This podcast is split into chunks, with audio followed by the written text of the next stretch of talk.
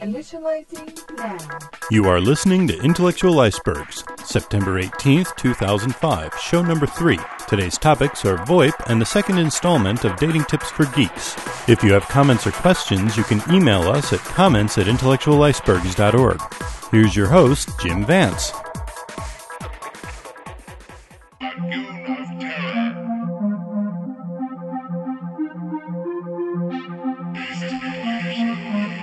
Welcome to this third episode of Intellectual Icebergs. For still an unusual, unknown, and just unprecedented reason, I'm still your host, Jim Vance.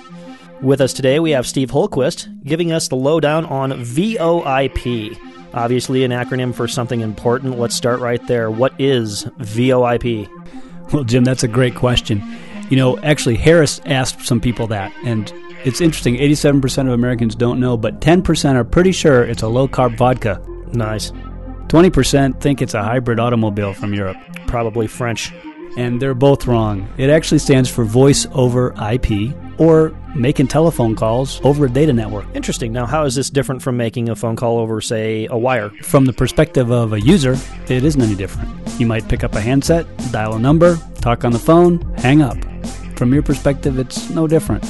Or you might actually run an application on a PC to make the same kind of call because, after all, your voice is going over that data network. So, how would you plug your phone, your, your actual pick up your handset phone? You plug that into your computer? You might plug it into your computer if you're running an application that's doing that work, or there are some handsets that are designed specifically to be voice over IP phones that would connect to a PBX, for example, in an office that speaks voice over IP. Okay. So, now what does it take to actually do VoIP from your home system or from your work network? Well, obviously, you have to be connected into a data network that runs TCP/IP, as most of them do, and then you need either a VoIP handset or you need a soft phone. And there are a number out there that will speak voice over IP over your internet network. Okay, so uh, say a, a smaller company that's operating on a dare I say old-fashioned token ring system will not be able to use VoIP. Token ring? Are there still those around? Uh, well, sad but true. Well, you can actually run IP over token ring. Okay. So it just requires you to have a data network that's running IP, and then either, as I said, either a phone system that is completely voice over IP, or just an application that runs on your PC or your Mac or whatever that speaks voice over IP. Is this an expensive application to run? No, not usually. In fact, if you buy a voice over IP service, often you'll get those applications. There are also a number of open source versions that are out there. Now, how does this differ from making a phone call on, say, your cell phone? It really isn't any different, again, from a user's perspective, but keep in mind that all of the information, all of the voice data is going over a data network, the same as your email does, for example. So, a couple of advantages there. One of them is anywhere your data network connects to, you can actually call that person and you're not paying long distance, for example. Very nice. So this would be beneficial for international businesses with, say, clients or even their own employees who are overseas. Certainly, and it's often used that way. You keep the same phone number wherever you are. So, an example is I can call a friend of mine whose phone number is in Minnesota. He happens to be living in China right now. When I call his number, his voice over IP phone rings in China. Very nice. And there's no no degradation of signal or anything. Say when you do transfers from AT and T to India, Tel that that whole strange transfer where your signal is lost and dropped because of the quality of the phone lines. This would be a pure signal. It, it's pure data, so there can be issues if your data bandwidth isn't big enough, but it really doesn't take that much, and that's the good news. So when I talked to Chris in China a few weeks ago, it really was no different than if he was talking on his cell phone driving down the road. Okay. Now, how would this differ if, say, you need to make a 911 call? Well, 911 is one of the challenges because your phone goes with you wherever you are, your number goes with you wherever you are. If you don't tell your provider where you are and you dial 911, they don't know where to go. They don't know where to send the fire or whoever. So you have to keep that information updated with your provider all the time. And it's up to the user to do that because nobody else knows where you are. So does this raise issues with, say, Pac Bell, Qwest, some of the other baby bells because they're the, the, people are no longer attached to their network? It does, and in fact, there were a number of those kind of companies that wanted to say you need to regulate this the same way that you regulate a local carrier, the same way that you regulate a traditional telephone service. But if you think about it, it's really no different than email. It's an application that's running over a data network. Just because it happens to be voice doesn't really make any difference, in my opinion, from a regulatory perspective. And that's what most of the courts are finding. So the Pac Bells, the Qwests, all the baby bells are losing out on this fight to try and regulate VoIP. They have, and in fact, many of them are beginning to offer VoIP services. Which was going to be my next question. So, now in terms of where this is flourishing, is it more a corporate end or is it starting to hit the consumer market? I think a lot of it actually started in the consumer because it's a cheap way to make long distance phone calls. If you think about it, as long as you have an internet connection and the person on the other end has a VoIP phone as well, you can call them anywhere in the world, there's no cost. What a great way to save some money on your long distance and even international phone calls. That's where it emerged at first. But now we're seeing it in a number of enterprises from relatively small, early adopter kind of enterprises to some of the bigger ones that are using this as well. Any examples of that you can share? Well, sure. One example is large retail outlets. Home Depot is deploying a lot of voice over IP wireless phones in their warehouses so that people carry wireless phones around that might feel a lot like the cordless phones you and I have at our homes, but they can wander anywhere in the building. They don't have the problems with dropouts and all of those kind of challenges that we all know from cordless phones. The distance is much greater, and they can go pretty much anywhere they want. So, in a consumer field, taking that same thing, this would work well for, say, the busy project manager or busy executive who's running BlackBerry. He can travel just about anywhere and, and still be permanently connected to voice, much more so than even, say, a cell phone. We're seeing that, and in fact, a lot of the emerging handsets are combining voice over IP technology with cellular phone technology. So, an example would be you're on a phone call, you're driving in your car, you pull up to your office, you stay on the call, but your call actually switches from being on the cellular network to being on the wireless network within your office complex. So let's talk about the big thing that I know a lot of people typically are concerned with. What's the cost? How expensive is this going to be for let's say let's start with let's start with the first half of that question. How expensive is this for a company to utilize? Before a company, it's very much like deploying a new phone system. You end up with a new PBX, you end up with new handsets, there's a cost associated with that. And it's not insignificant, although, in my experience, it's a little bit less than what you'd pay for a typical hardware phone system. Certainly in the same ballpark. So if you have to replace your phone system, it's going to be about the same. Okay. And on the flip side of that, what about the consumer market? How is this going to be for them as far as cost comparative to, say, cell phones that roam or national networking? I think it's very similar to cell phones because if you think about it, here you are. Most cell phone companies today, all of them that I know, give you free long distance. That's the key benefit here for voice over IP. Is that ability to do long distance over your internet connection, effectively giving you free long distance. And most of the time, you're not paying for the equipment. It's either a soft phone that runs on your computer, or you may buy a handset that you choose to buy, similar price to a high quality handset. But this would offer the distinctive advantage, unlike the free long distance and things. Technically speaking, you'd have free international. Absolutely, well, that's correct. Which would be huge savings for somebody, say, calling to England constantly, which is outrageously expensive. Certainly, and many, many people obviously have already done that for that reason. Excellent. Now, is there anything else as far as the regulatory concerns that you, that are in the works? Is there somebody trying to take control of this or stop this or, or make it less available to people that you know of? I think the, the horses are kind of pretty much out of the barn on this one, and you're not going to get the genie back in the bottle. Basically, they tried to enlist the help of the government in regulating this.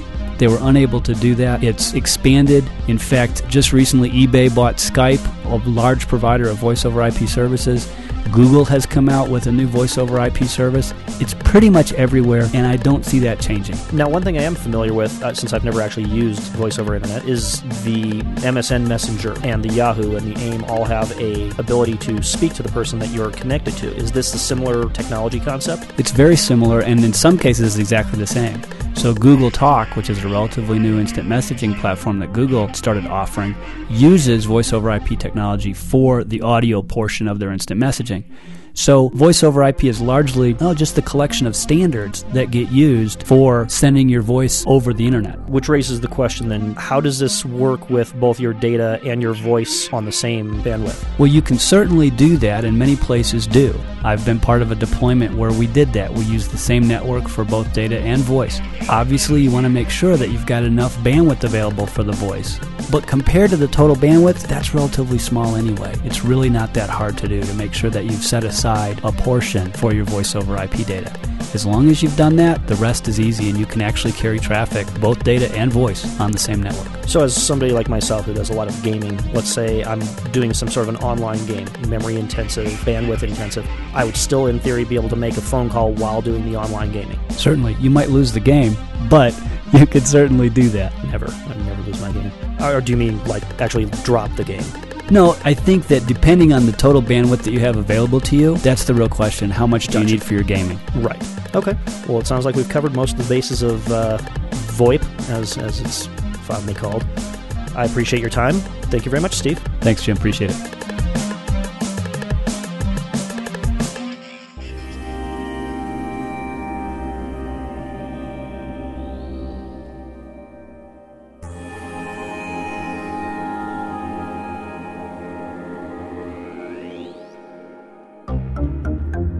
You know the truth. You'd be surprised. It's a slippery word, truth. Most people believe that truth has the same meaning as fact. Facts are those pieces of information which are independently verifiable. The existence of gravity, the melting point of water, violence during famine. But tell me, have you actually held a thermometer to an ice cube as it melts? Here is where we slide into the realm of truth. Truth is anything that we believe or deduce but cannot provide reproducible evidence. We believe these things because they fit the facts, because we've seen it again and again, because we saw it in the newspaper, because our parents said so. Bathing causes sickness, frogs give you warts, the U.S. is safe from attack.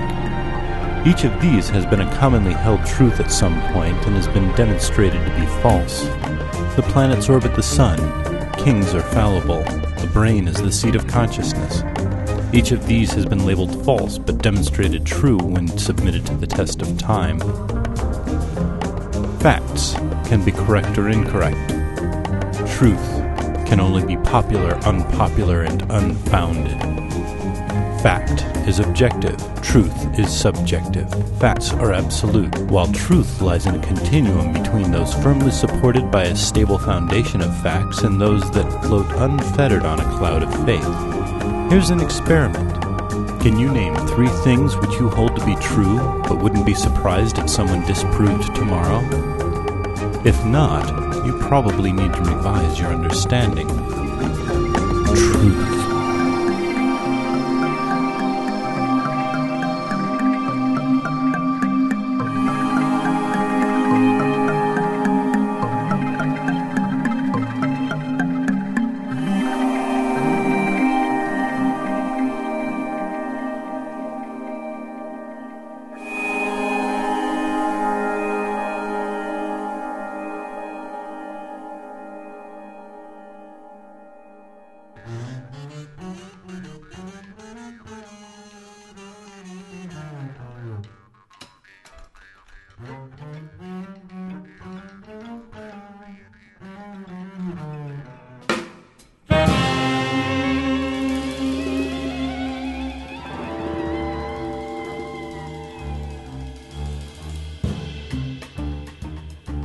Everyone, and welcome to the second segment. This is Rob. And this is Tiffany. It's a good thing that podcasting doesn't have a format police because we're about to do something that's going to be dangerously close to a couples podcast.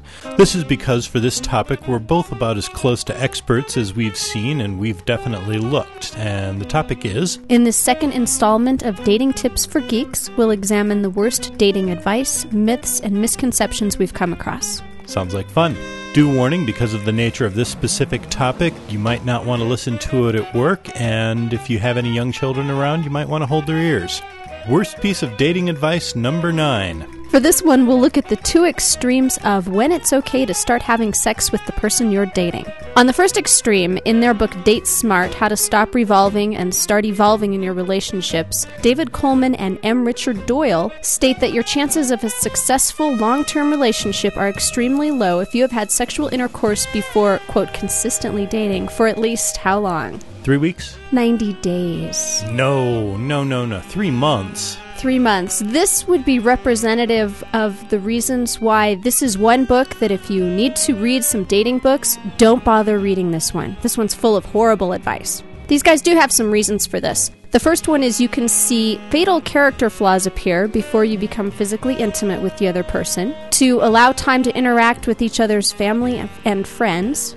Okay, I'm not dating their family and friends. Well, that's a good point. And does it take 90 days to interact with someone's family and friends? No, probably not. And as far as fig- finding out if they have fatal character flaws, if you have sex with them, you'll find out their fatal character flaws a whole lot earlier, believe me, you.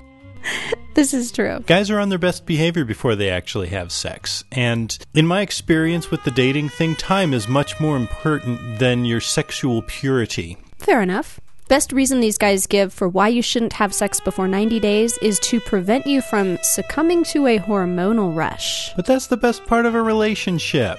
Well, I'm, I'm reading this thinking hormonal rush, blue balls. I mean, male perspective, which one's better? Well, I do want to say that although the hormonal rush is wonderful, people do make the mistake of thinking that the hormonal rush is going to last indefinitely. This is true. But that doesn't mean you should avoid it. That's like avoiding cake because you might actually enjoy it and other food might not taste as good afterwards. Right. The other extreme is the concept of sleeping with the other person on the first date. Done this plenty myself. Honestly, I don't particularly suggest it. And this is especially true for giving advice to women. Right, I would agree with that. The reasoning behind this is that women know that a lot of men are just out to put another notch in their belt. And the longer that you can wait, uh, within reason, that you can put that off, the sexual encounter, the more likely the guy is to figure out what some of your other attributes and characteristics are so that there's more to you than just the sexual encounter. Oh, you bet. And guys, I'm going to tell you outright the woman is basically in the driver's seat here. Your job is to find out what's going to make her happy and then stick with it, as long as it's reasonable. It's just as big a mistake to decline sex on the first date as it is to insist on it. And as far as what's reasonable, I generally presume that if a female doesn't want to have sex with me after about three weeks, that she's really uninterested in having sex with me ever, even if she is willing to do it well because that's what you're supposed to do. Well, and for something reasonable, I would agree, somewhere between the second and fifth date. I figure that's enough time to figure out who this person is. You've probably been introduced to at least the other person's closest friends, perhaps their family, and hell, time to go for that hormonal rush. That's the right. other thing is that if guys don't want to sleep with us by then, by somewhere between that second and fifth date, women assume that you're not sexually attracted to them or that you're gay. So even if we do not plan to get physical with you on the first date, we do expect you to try to get physical with us. Oh, yeah, absolutely. Okay, worst piece of dating advice number eight. The right pickup line will get women to talk to you and even sleep with you. This one is so funny. People think that there's some line out there that it's like a magical charm. You spurt it out and women jump on you. And there's no such thing. No, there's no such thing. No, the best thing to say to a female to get her interest is something that's very topical to what's going on right now, very specific to that female based on what she's been doing, how she's dressed. Complimenting her clothing is a good way to start a conversation. Well, maybe. Often. Well, often, but certain things. Not. I mean, obviously not.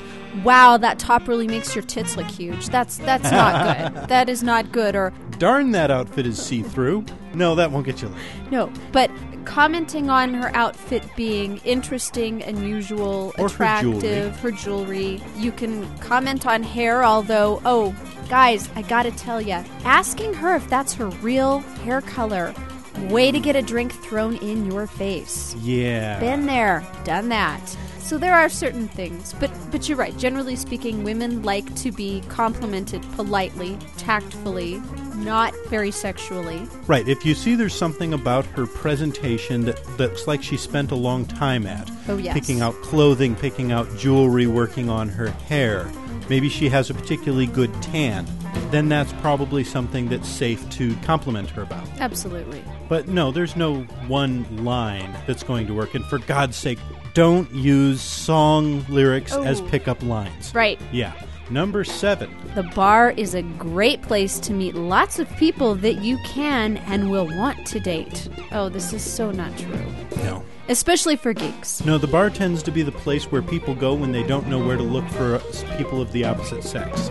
Well, that and women, a lot of us, we actually do go to the bar to one, socialize, two, dance, and three, drink. And be admired. And be admired, yes. Females like to go to the bar, get admired, maybe get hit on a little, and then they go home to the husband. A lot of them aren't there to get laid. But some of them are. Some There- of them are. There are a few women there to get laid, and you can often tell which ones they are by how they act. Yes. But for the most part, those aren't the kind of women who are looking for relationships anyway. No, and I'm not saying it's wrong to go to the bar and just look for sex. That's totally mm-hmm. acceptable if you're honest and that's what the other person's looking for. But if one party is looking for sex, the other party's looking for a long term relationship, you're going to have a disconnect in the morning. Incompatibility is exactly the word for it. Mm-hmm. And another problem with it is that the bar is a very short attention span kind of atmosphere. If you walk up to someone and talk to them, you've got to be interesting in 10 seconds or less, or they're going to go find something else that's more interesting than you. Since this is geek dating, I'm going to tell you geek guys, your most attractive attribute is not usually displayable in 10 seconds or less. Most of us have words that we use that take longer than 10 seconds to get out. And I'd like to say, just personal example, I met the most wonderful man in the world at work, my husband. At the time, we had been frequenting the same bars. We'd just been frequenting them on different nights. If I had ever seen him at the bar, I wouldn't have given him the time of day. He's gorgeous, he's intelligent, but I would have never even found out how intelligent and interesting he is. And I would have considered Herc to be completely unapproachable. we would never have spoken to each other. And in fact, if we had ever seen each other at the bar and then met at work, then again, nope, In her own words, it would have ooged her out. it would have ooged me out. Well, he would have been a barfly and therefore uninteresting to me. But the fact that we met at work without having ever encountered each other at the bar meant that he was, first of all, safe, and second of all, I had the time to listen to him. Our first conversation was over an hour long. So, yeah, making good use of company time. Yes. People who go to bars, let's face it, pretty much if you run into someone at a bar, you're presuming that that person is either thinking about sex or wants other people to think about sex around them. And then if you run into them in a different environment, that just kind of taints everything. Bar equals meat market equals anyone there is on the prowl or on display. Right. On to number six. This one is really more of a misconception than a myth because no one would actually say it out loud, for God's sake, but people seem to think it anyway. It's setting artificial and strict limits that are essentially deal breakers on the other person's behavior. These are things that you can't control and that you don't communicate to them. Right. This is things like, oh, he must bring me flowers, he must take me to the most expensive restaurant, he must open all doors for me, Or she'd better put out on the first date or she's history. Something Right. the guy doesn't have control over. Right. These things are not only unrealistic, but unreasonable. They are. They set you up for a dating disappointment. They also set the other person up for failure. If you've ever been to one of those birthing classes, they talk about the birth plan. Okay, there's a little off topic. I'll get there in a moment. And a birth plan is basically I want to go in and I don't want to have an epidural and I don't want an episiotomy and I want to be I want to take it nice and slow and easy and then the actual birth occurs and it's absolute chaos. And they'll tell you outright at birthing class, it's good to have a birthing plan because it gives you something to think about besides the fact that you're in labor and in a lot of pain. And some ideal picture to focus on. Right. But the only meaningful objective to birthing is to bring home a healthy baby. Dating is the same thing. It's nice to have vague expectations. I would like it if he were polite to me and opened doors for me. And it would be really nice if we had sex on the first date. But the bottom line of dating is that you're trying to figure out whether or not you are long term compatible with this other person. If you have all of these completely artificial expectations, that's really just going to get in the way of the primary goal. And we're not saying that you shouldn't have certain expectations or certain hopes and desires, because that's normal, that's natural, it's healthy. To sum that one up, have realistic expectations. Right. And if there's something that is unusual or something that's very important to you or that you've been burned on in the past, then communicate it. But a caveat on that don't sit there and have the interview with the person. No, have the interview, but don't let them know. Don't let them know. None of this whipping out the clipboard and starting to check things off. Right. But communicating these things is still reasonable. For number five, then, and you'll love this one. For geeks, this one's great. According to the two experts who brought us the minimum 90 day sex plan, we're Gotta love those guys. Gotta love these guys. You know, I, I wouldn't have so much to talk about if it weren't for the bad advice these guys give. yeah. You cannot possibly be meeting or getting to know people while online. This includes gaming, blogging, IMing, emailing, even lurking in chat rooms, which I've found to be very informative. And this, according to them, is called techno avoidance and isolates you from others. Yeah. I think this is based on the fact that the people who wrote that probably have never actually picked up a computer for any purpose besides maybe word processing. And they don't actually believe that there are real people out there on the other sides of the internet. That's right. All you people listening to this, you don't really exist. You don't exist. You're, you're fig Newtons of our imagination. this is true. Has to be true. It's the way they see it, and they can't imagine a world any other way. My last experience with internet dating was about seven years ago.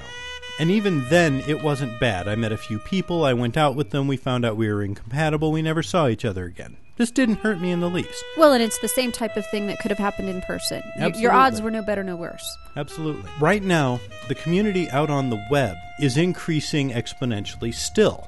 The number of people online has slacked off, but the number of people figuring out how to effectively use that online environment is increasing. We have chat rooms, we have dating areas, we have blogs now, which we didn't have previously. We Slut have Network. we have Slut Network. Mm-hmm. We have massively multiplayer online role playing games where Yes. you can hang out and chatter while blasting bad guys. That's right. There are so many ways to meet people online now that this kind of advice is, is quite frankly very insulting to geeks. And I think the techno avoidance here is these therapists avoiding the technology and, and probably being very threatened by it. There are some caveats with this, though, obviously. One of them is that if you meet someone online and they're far away and you're not familiar or comfortable with the risks of a long distance relationship, Yeah, long distance relationships, one of you has to be willing to move. and we personally know of some success stories there where mm-hmm. people met online, fell in love, one person moved, happily married, it's all mm-hmm. good. Yeah, but the number of time zones away the person is decreases the likelihood of that ever happening, and the internet allows people to date 12 time zones away. Right. Something else that is an issue with this is that they suggest that you cannot be involved in sexual behavior when you're online. Oh, wrong. and this is such a preposterous concept. Let's talk about just two examples, one of which is, of course, Let Network, where you meet people specifically for the purpose of having sex. I know some people who are fulfilling some of the fantasies that they've had for quite some time meeting people, having sex, maybe seeing those people again, maybe not. We are not affiliated with Slut Network in any way. Conveniently, that's not really what it's called, but but we're all familiar with slut networks. We're familiar with pay to meet others services. Usually, the guy pays, the girls don't. And, and let's face it, anybody who knows anything about sex knows that the most important organ in sex is the brain, and the internet is very good at stimulating the brain. Not to mention that you know the other example that I would give is cybersex. You can get a whole lot more imaginative in cybersex and still have it be safe. Yes, this is true. It is it is pretty safe. Number four, the guy should always pay for all of the first date. This one's more gray. Yeah, this one is not so much something that should never happen. In fact, guys, I strongly suggest you be ready, willing, even eager to pay for the first date. But don't insist on it. Again, the female is pretty much in the driver's seat on this one. If she insists that she wants to pay her half, or if she wants to pay the whole thing the first time, or she says she wants to pay The tip, the parking. the next date, Right. the second date, assuming you have one, then for God's sake let her, otherwise you're insulting her. Oh, especially if she says she'll pay for the next date. That means she's considering it a very high likelihood that you will have a second date. By all means, take her up on this. Oh, yes. Also, the first date, who gets to pay for that, is part of your negotiations for your interaction for the rest of that relationship. Your financial. No financial. If you absolutely insist that you're going to pay for the first date, then this pretty much sets up an expectation of inequality between yourself and that particular person. You're going to be expected to maintain that I pay for everything indefinitely. And quite honestly, that can be a very damaging situation. And then from the women's perspective, and, and I know not everyone will agree with me, but first of all, I feel very strongly that women should have their, their own financial independence, that women should be financially self sufficient. So I always feel, and I practice this, that women should walk into the date being prepared and willing to pay at least for their share to go Dutch, and then that the men should be willing to accept this. But the other part of this is that, and we know this as women, if a guy buys you a drink, he expects something in return. Nothing is free. Item number three two timing etiquette. Okay, that's not what's actually. Or seven timing etiquette. or seven timing etiquette. That's not actually what's on the piece of paper. The, the misconception is that if you date more than one person, don't tell them about each other. First, for the record, neither of us has any problem with people who want to date more than one person at a time. We're cool with that. That's what you want to do. We've each you done do it at that. various times in our lives. we have. and one of the most important things when you're doing that is to be honest with them. Tell them outright, I'm not looking to get into a permanent relationship right now. I'm just kind of looking around and I like you and I want to spend time with you, but I don't want to get permanently exclusively involved with you. And I have been seeing other people. Guys, believe it or not, they will often sleep with you anyway. Well, the psychology behind that is that if a guy is honest with me, first of all, I respect that. But the other thing is, and this is the important thing, is when a guy tells me that, all of a sudden he's desirable. There are other women who want to sleep with him. So now I want to sleep with him. And there's another little psychological piece going on here. Most women feel that they are completely capable of convincing that guy that they are worth getting into an exclusive relationship. They think that they can change his mind about whether he wants to be in an exclusive relationship. Or at least they certainly want the opportunity to try. This is definitely true. You know, the other thing with this is that honesty is critical. And this is in a long term relationship, this is in a one time sexual encounter. Honesty is critical. And honesty has to be the basis, the foundation Absolutely. of any relationship. And if you are not being honest with the other person about who all you're sleeping with, they may be having sex with you under false pretenses. And this comes down to consensual sex. And here are the rules no sex with animals, no sex with children, and sex has to be consensual. Sex must be consensual. And if I don't know you're sleeping with six other women and I want an exclusive sexual relationship, you are possibly putting me at physical risk. You are possibly putting me at emotional risk. And you are almost certainly putting me in a situation that I would not consent to if I had all the facts. Right, you're essentially presenting yourself under false pretenses. Yes, you may get away with it, but it's really uncool. It's really uncool, and it's certainly not something you want to build a relationship on. Number two, Overstating your net worth through actions or your words is never a good idea. Again, this is more of a misconception than a piece of bad dating advice. It is, although I have had people, usually men, ask me, So, should I buy a new suit for this? Should I take her to the most expensive restaurant? What is the most expensive restaurant? And maybe I can borrow my brother's car because he's got a convertible. And all of this creates a facade, it creates a persona that is not you. Absolutely. And if you wind up in a relationship with this female, she's not going to be in a relationship with you. She's going to be in a relationship with this illusion you've created. And let's face it, illusions are not maintainable. That's why we call them illusions. And at some point or another, it's all going to collapse, and she's going to wind up being in a relationship with someone who's significantly less than the person that they fell in love with. And you think they're going to be happy about that? No. Or she'll just dump you. Or she'll dump you. So, honesty. Honesty, number one most important Number thing. one most important thing. Number one. Number one. The worst piece of dating advice, myth, misconception. And this is a really scary one because I have seen so many people drive off the edge of an emotional cliff because of it. It has to be right because you just know it. That whole love at first sight thing. Ah, love at first sight. First of all, we should state disclaimer here we are not bitter people who don't believe that love at first sight exists. Oh no, it took me about 20 minutes to figure out that this was the person I wanted to spend the rest of my life with. Yeah, and the same for me. It really does happen. It's just not nearly as common as people think it is. No, I, I've had nearly every girlfriend of mine has said at one time or another, I just know he's the one. And none of them have been the one. Well, no, that's not true. One was the one. I've had this happen to cousins, friends, way too many people, especially people in high school. You know, that or, or people ask, well, how did you just know? You know, unfortunately, yeah, I did just know. I did just know this was perfect, but I didn't trust that feeling. And so we both went into this with the brakes on. Absolutely. I told my friend that I'd met the person that I wanted to marry. I didn't know if I was going to get the opportunity to do it, but I sure wanted to. And neither one of us had even ran into any vague clue that we might not be right for each other. But I still waited a year to propose to her. One of the things that I've seen happen over and over again is that these two people are absolutely convinced that the other person is the perfect person for them. And every concept should be suspect in equal proportion to its attractiveness to us.